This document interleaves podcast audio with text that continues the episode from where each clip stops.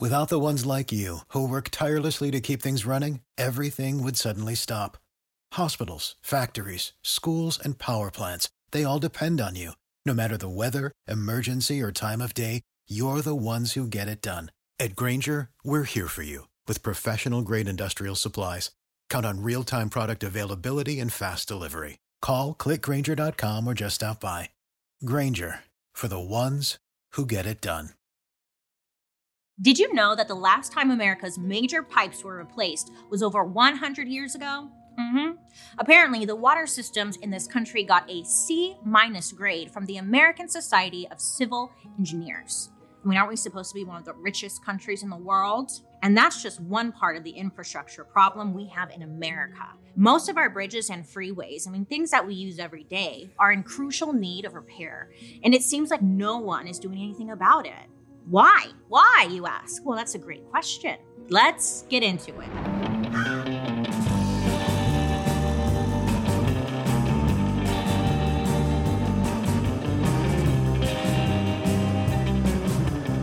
Hi, friends. I hope you're having a wonderful day today. My name is Bailey Sarian, and I like to welcome you to my podcast, Dark History. Here, we believe history, you know, it doesn't have to be boring. I mean, yeah, it might be tragic, it might even be happy, but either way, it's our dark history, babe. So sit back, relax, and let's talk about that hot, juicy history gas. Mm. Today, we're talking about infrastructure, and like my biggest problem with it is the word itself just kind of scares me. I mean, there's a lot of syllables, right? And it's like, what are you hiding? What does it even mean?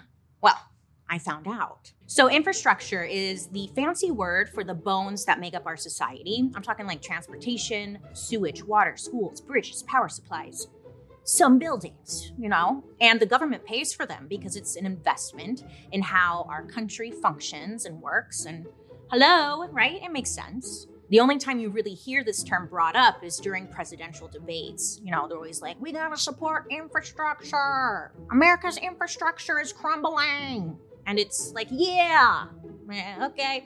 And then, you know, as time goes on, it's something we kind of forget about months later, right? Well, here's the thing. After reading article after article after article, I'm like, yeah, infrastructure is everything. We need it. Hello? okay. Now, if you take a minute and you've been, or you just been watching the news lately, it kind of seems like cities or buildings are just like falling apart. And it doesn't make sense because nowadays taxes are higher than ever, right? And they're supposed to cover infrastructure, right? So it's like, okay, what the hell? What the hell's going on? So imagine it's the 1930s. Okay, we're there. The Great Depression is happening. No one has jobs, no one has food. Franklin Delano Roosevelt is president, and he ends up passing an iconic piece of legislation, and it was called the New Deal. Wow. Yeah. It was basically a glow up package for America. I mean, it, it was everything we have today that we tend to maybe take for granted, like roads, bridges, national parks. And all of that was thanks to this New Deal where there was once dirt, there was now paved roads. Where there was once a river, you know, there's now a bridge where you can cross the river. Yeah. Airports were funded, runways were constructed, people were flying in the air. I mean, this New Deal saved America, really. Money was being pumped into city power, and then suddenly there were now streetlights. So after sunset, um, there was light, and you could see where you were going. Could you imagine just like walking down the street and then one day there's light? I don't know, it'd be mind blowing. Now, there were tons of other sides to this New Deal as well. Like employment was skyrocketing, there was tons of job creation, and it was huge for America. The New Deal became commonly known as the greatest infrastructure project in this country's history. I mean, despite the fact that it literally displaced and destroyed communities of color all around the nation. But put a pin in that because I guess that's for another episode. Okay, so if this plan was so great, then why are we still having issues with it today? Well, I guess it's because America hasn't like done anything, any updates or anything since 1940. And another reason why there's a huge strain on infrastructure is that the population, it just keeps growing. More people means more cars on the road, more water being used, and more people crossing bridges. Plus, we're experiencing way more intense weather events like hurricanes, intense flooding, Twisters, right? God, I just watched that movie. It was wild. And Heavy Rain. They didn't really have like this intensive weather back then. And just like that, almost 100 years have gone by since FDR gave America that facelift. And girl, we have not been moisturizing. Our tax money that the government is supposed to put towards repairing those roads and doing regular inspections on the bridges and sewage systems, you know, to make sure that they're working. Yeah, a lot of the time that money ends up funding something else, you know, and it's like, hey, you guys, where are the receipts? Wouldn't that be nice? If you got a letter that said, like, oh, your taxes paid for this stop sign. They don't tell you anything. They just take it and do nothing. I don't know. Budgets get cut, some new issues take priority, and infrastructure retrofitting, restoration, and maintenance gets totally slept on. Politicians stop thinking about long term goals, and before you know it, I mean, roads are crumbling, bridges are collapsing, and pipes are crusty. I mean, did you guys see that freeway overpass in Philadelphia, the I 95? I guess it, well, it collapsed back in June of 2023 a gasoline truck was driving on the I 95, just like driving, minding his own business, and then it just like blew up. The driver lost control of the truck. I mean, it flipped on its side.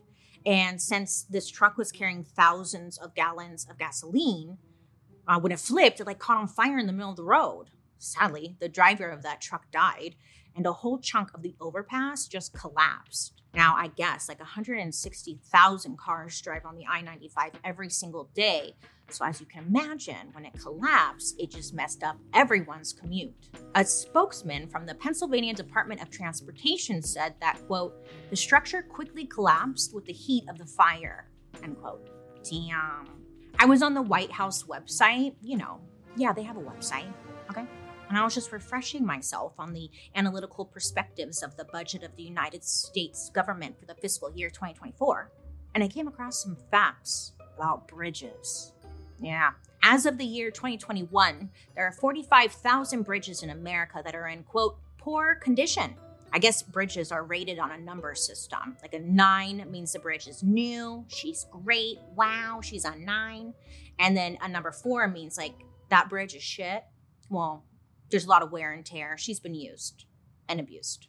And according to the American Society of Civil Engineers, aka the ASCE, for every five miles of road in this country, one of them is also in poor condition. I think whenever any of us drive over a bridge or on a freeway, we just assume, well, actually, I don't even think we think about it. At least I don't. Like, I'm just driving. Like, that fucker's not using his blinker fuck that guy, you know? You're not thinking about the road itself, hoping that it's safe. You just hope it is, right? Apparently, regular safety inspections are missed all the time on major transportation roads. Bridges in this country, they only get inspected every two years, which is wild to think about because elevators get inspected like how often? Once a month? The math ain't mathin'. And as you imagine, if things are going unnoticed or unchecked, I mean, it's not long before things just go straight to hell, right? Real quick. And that's exactly what happened with the Big Bayou Canot Rail Act. If you own a vehicle with less than 200,000 miles and have an auto warranty about to expire or no warranty coverage at all, listen up. CarShield has a low-cost month-to-month vehicle protection plan that covers more parts than ever. Visit carshield.com/audio to find out how you could pay almost nothing for covered auto repairs. Drivers who activate this vehicle protection today will also receive free roadside assistance, free towing, and car rental options at no additional cost. Get your free quote today at carshield.com/audio. That's carshield.com/audio. What does innovation sound like? It sounds like the luxury of being in the moment with your customer, client, or patient. It sounds like having the right information right when you need it. It sounds like being at your best for your customers and your business. Thanks to Hyland's intelligent content solutions that improve digital processes, innovators everywhere are able to do their thing better, whatever that thing is. Now, who doesn't like the sound of that? Hyland, for innovators everywhere. Visit hyland.com. Story. Okay, so the other night I stayed, you know, I'm just Googling and goggling, and I was Googling infrastructure disasters in America, as a lady does on a Friday evening. Thank you. And while doing so, one event just kept coming up over and over again. This was the worst train crash in Amtrak history, and it had a lasting impact. I mean, some would say it changed how we ride trains in America altogether. I'm talking about the Big Bayou Canot Rail accident. Let's talk about trains for a second, okay? So, back in the 1900s, taking a train sucked. Look, if you were traveling cross country, that was really your only option, unless you wanted to do like Oregon Trail, but that never really went well. I mean, Inside the train cars, there was no airflow, no AC, just hot air blowing around. Ugh. And then, like, the bathroom situation was small and foul. And on top of that, you could be traveling for weeks in one of these one of these things. And that was pretty much everyone's experience with trains. But one of the only exceptions at the time was a train called the Sunset Limited. So, the Sunset Limited is one of the oldest trains in the United States. It's been in operation since 1894, and it's actually still around today. And it was so popular at the time because you could take it any time of the year, no matter what the weather, what day it was. Yeah, it was great. So, it was just like a very popular option. Now, the Sunset Limited was described as America's only coast to coast train. So you could take this thing from Louisiana all the way to Los Angeles, from the beach to Mardi Gras, just like that. And it used to be a sleeper train, so passengers they could upgrade and they could uh, essentially get like their own little hotel room on wheels. It was like an experience, a nicer experience. With the Sunset Limited, you'd get to wherever you needed to go in a matter of days versus weeks. So, for the first time, you could actually pay for a better traveling experience, and many did. Then by the 70s, the train industry was just hemorrhaging money. People didn't really care what kind of leather was on the train seats, right? And train companies were just losing millions of dollars. For example, when trains were popular in 1946, about 770 million people worldwide were riding the train. But by 1964, that number had dipped to about 298 million. So it was like less than half. So the government is paying attention to what's going on with the trains. They're all losing money. So they're like, we can't have this. We can't have trains fail. You know, they're essential for America's economy. So they felt like they needed to step in and do something. So the government, they step in and they create a government funded railroad company. It's called Amtrak. I know. Look, this alone blew my mind. I didn't know Amtrak was government funded. you learn something new every day if you just try. Okay, so Amtrak. Amtrak, they took over almost every single train company in America. And they even took over the legendary Sunset Limited. But now that Amtrak was in charge, I mean, things were different. I mean, it's government funded. They don't like to have fun or spend money. There was now an Amtrak pass, for example, which was essentially like a bus pass, but for trains. So that gave people access to a whole bunch of different trains in different cities. And people started people started taking the train again just for like the adventure, not necessarily to commute back and forth to work.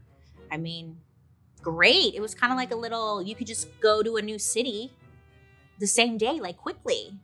It's a whole new world. Everything's opening up. I forgot we're talking about um, the Big Bayou situation, right? Okay, so our story about the Big Bayou accident all starts with a man named Willie Odom. Now, Willie was the pilot of a towboat. And I know, a pilot of towboat? I know what you're thinking. Bailey, pilot planes? I didn't know it had to do with boats, but it does. A pilot works actually for the captain, and they should both be able to direct the boat. The more you know, again, a pilot can drive a boat. But it kind of had me thinking like imagine if a guy on hinge like in his uh, bio is like i'm a pilot and then you go on a date with him and he brings you to like a towboat and then like he's not even in, in charge he's second runner up. I would be a little thrown off. On september 21st 1993 willie was piloting a boat called the mauvilla now, the Mauvilla was towing six barges, and a barge is like a, a, big, like a shipping container, kind of, and each of them are thousands of pounds. So the six barges were attached to the main boat, you know, the Mauvilla that Willie was driving. You got it? Good. So this was going to be an overnight ride. So Willie and the boat's captain were like taking shifts, you know? Like you sleep, I'll stay up, and then I'll sleep, and then you stay up you get it. So, sometime in the early hours of the morning, it's Willie's turn to get up. So, he gets up and he takes over steering Mauvilla. It's early, and Willie's trying to like wake up. You know, you got that like sleepy brain fog. And when he finally comes to, he realizes that he really has no idea where the hell they were. On top of that, it was extremely foggy outside, so he couldn't really see any direction. Well, what Willie didn't know was that the Mauvilla had gone off course, and he was not prepared for this. His guidance system wasn't working, and on top of that, he didn't even have a map. I know. I was like, how are you going to be in charge of a boat and you don't have a map? Isn't that like the first step of, of being on a boat? Have a map? No? Okay. Doesn't know where he is. Foggy, no map. 45 minutes go by. Willie's guidance system starts beeping. It's like, like going crazy. It's letting him know that there's a boat up ahead.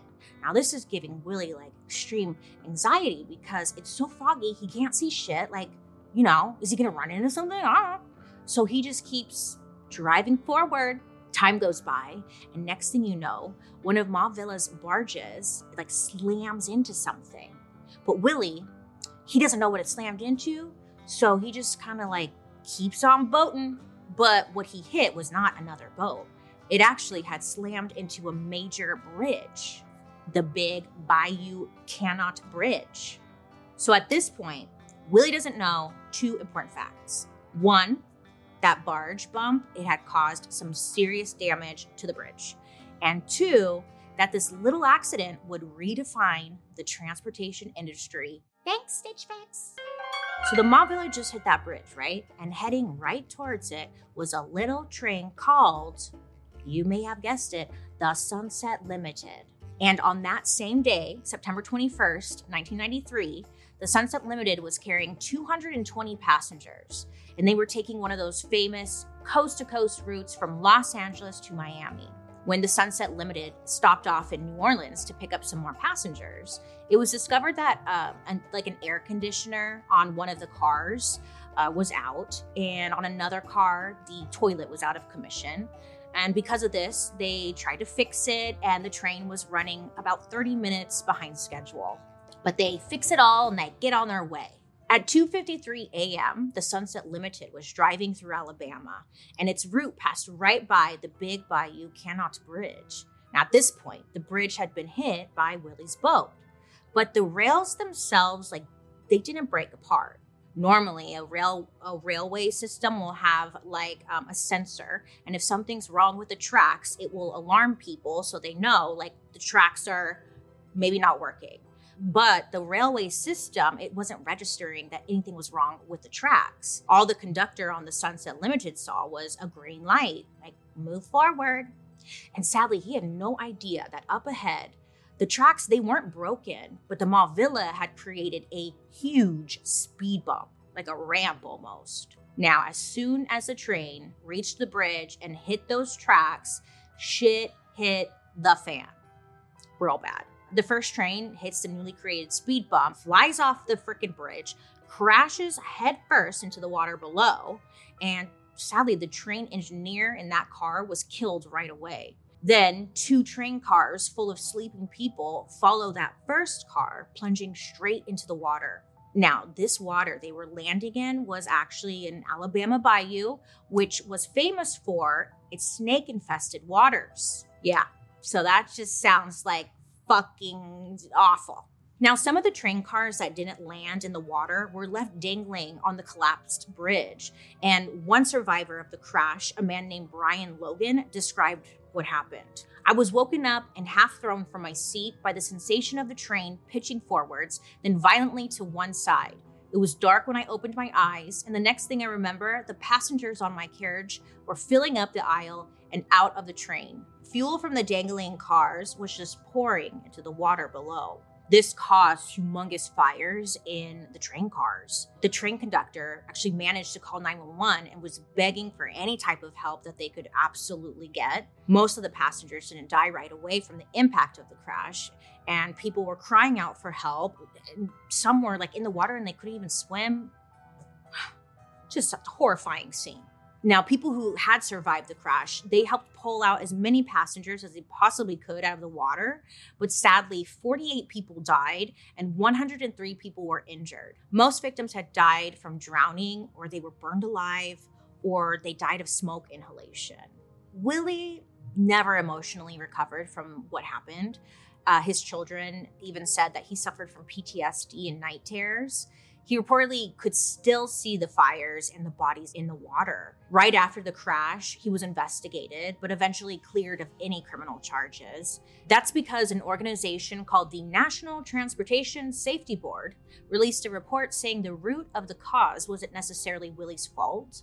First, Willie wasn't trained properly on how to navigate the waters under bad weather conditions. And second, the US Coast Guard didn't have a high standard when it came to giving out licenses to operate boats that could maybe cause major damage. So he wasn't necessarily the one who should have been operating the boat.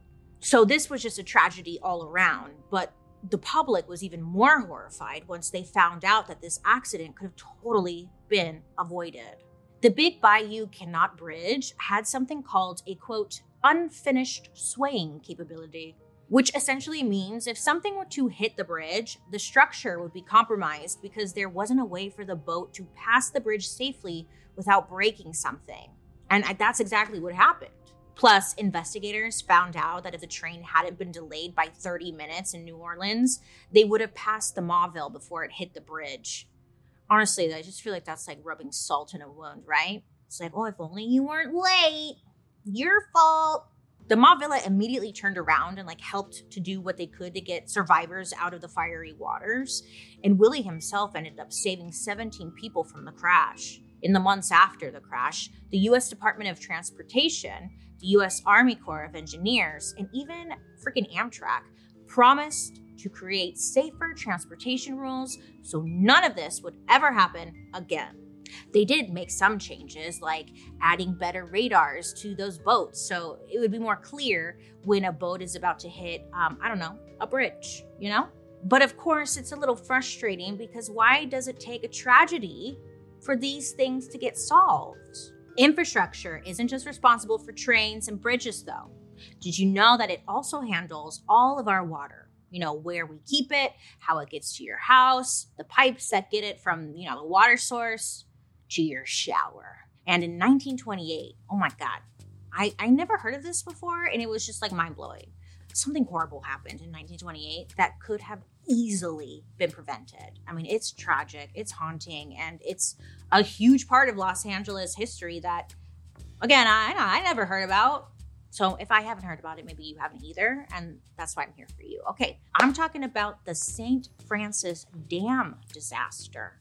Have you heard of this? Me neither. So this happened on March 12th, 1928, at the St. Francis Dam. Now, a dam.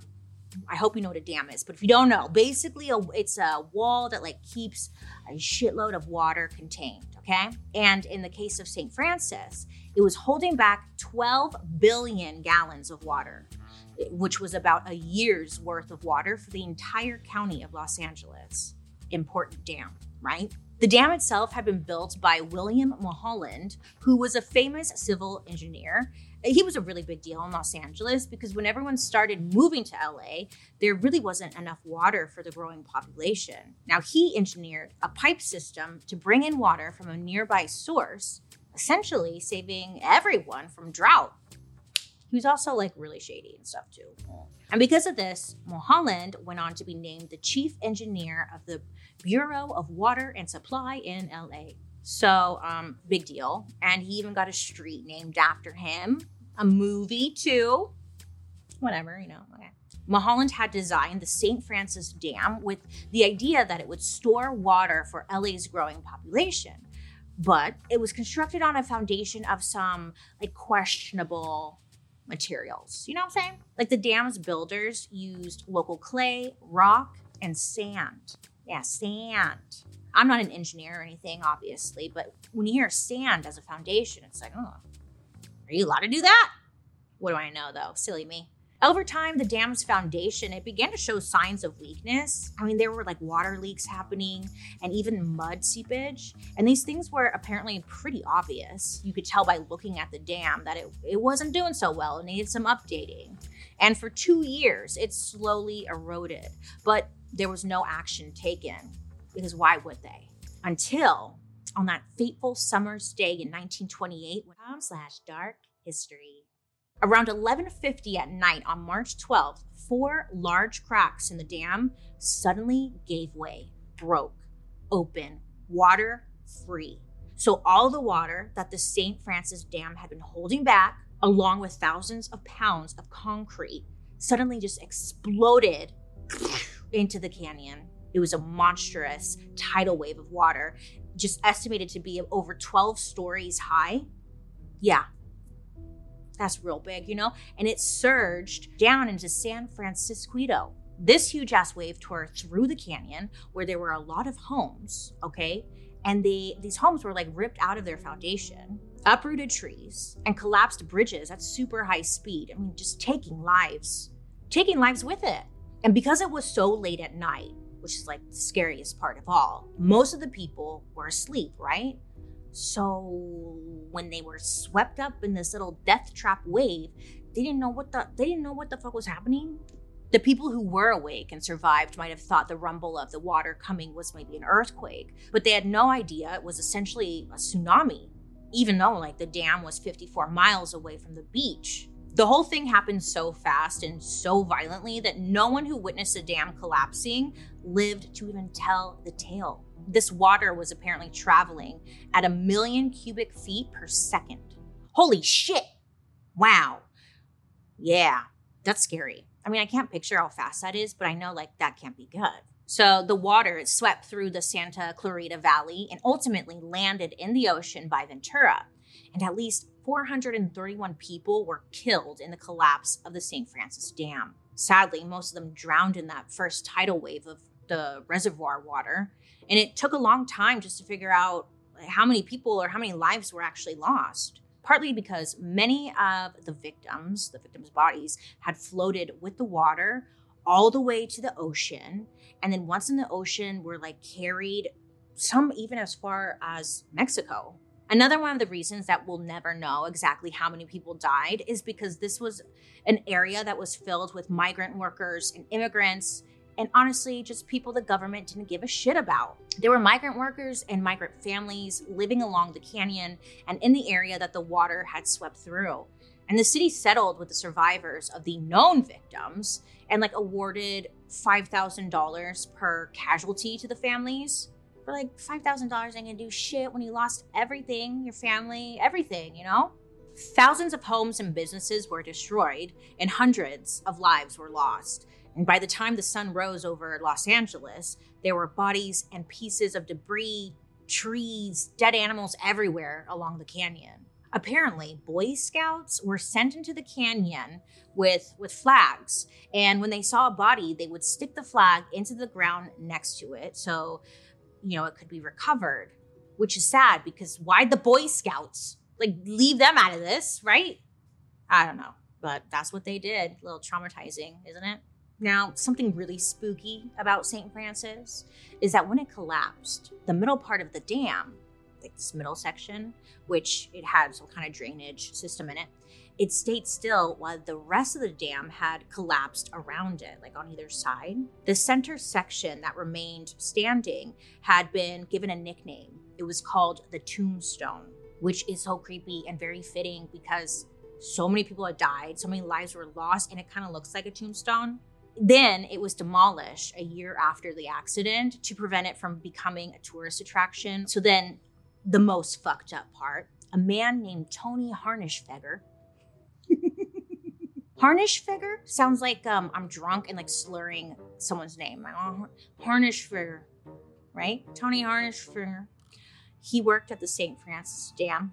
Yeah. So he started noticing that problems were happening with the dam, and he even tried to do something about it. He noticed a quote, muddy leak in the curved concrete structure of the dam and called the city of Los Angeles about it. Like, hey, that dam is a little is a little fucked up.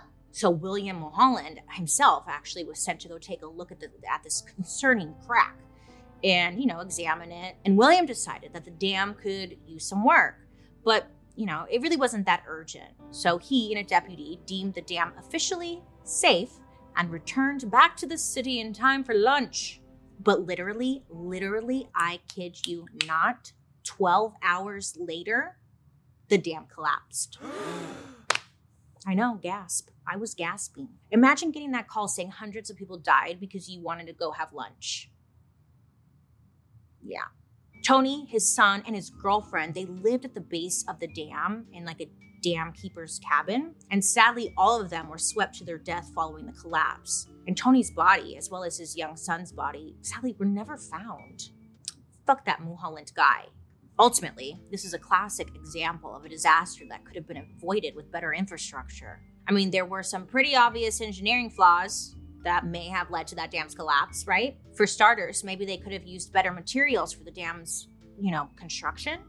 They could have done something called a geological survey to understand how solid of a foundation they were even building on. Years later, it was discovered that the ground that the dam had been built on was prone to landslides. Jeez Louise. It's like, yeah, would have been nice to know that before you did you built that shit, right? But Mulholland and his crew, they skipped some pretty like major steps, either to save time or money. But there were a lot of red flags that the smartest way to hire. The St. Francis Dam disaster is really a haunting reminder of the importance of good engineering and good infrastructure. And also, I don't know, taking care of important stuff before it breaks and, you know, potentially kills a lot of people. But it's not just the St. Francis Dam we're talking about. I mean, there's thousands of dams that are literally on the brink of failure. Levees, pipes, and dams across the country are reaching a literal breaking point, and that's because the government has spent little money taking care of our almost 100 year old water systems. Yeah, the last time, the last time we replaced most of the pipes in America was 1945. Oh, God. Yeah. Those same pipes are carrying the water we use every day. Some of us are literally drinking water from the same pipes that President Roosevelt drank from. Same Z. According to the ASCE, a water main breaks somewhere in this country every two minutes. And every time something like this happens, our water gets contaminated, which can put everyone's health at risk. And honestly, like your Brita does not stand a chance the ASCE gave the country's overall infrastructure a grade. And what did we get? A C minus. And maybe to you, that C minus doesn't seem like a big deal.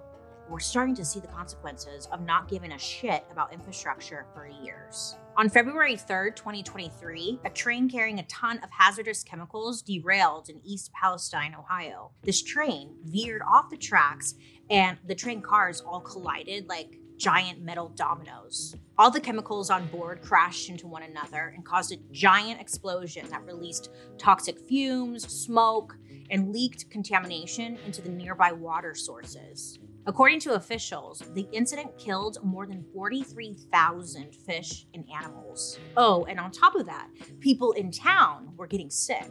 Some were experiencing like insane headaches, nausea, shortness of breath from exposure to the chemicals and they couldn't even drink the water. And even though the media said the situation was quote unquote resolved, people to this day are still struggling with chemical exposure health issues. And it once again showed us the importance of maintaining and upgrading our old ass aging systems, you know? There's a lawsuit that's going on right now that claims the train company, quote, prioritized profit over safety by cutting down their budget on repair, service, and inspection.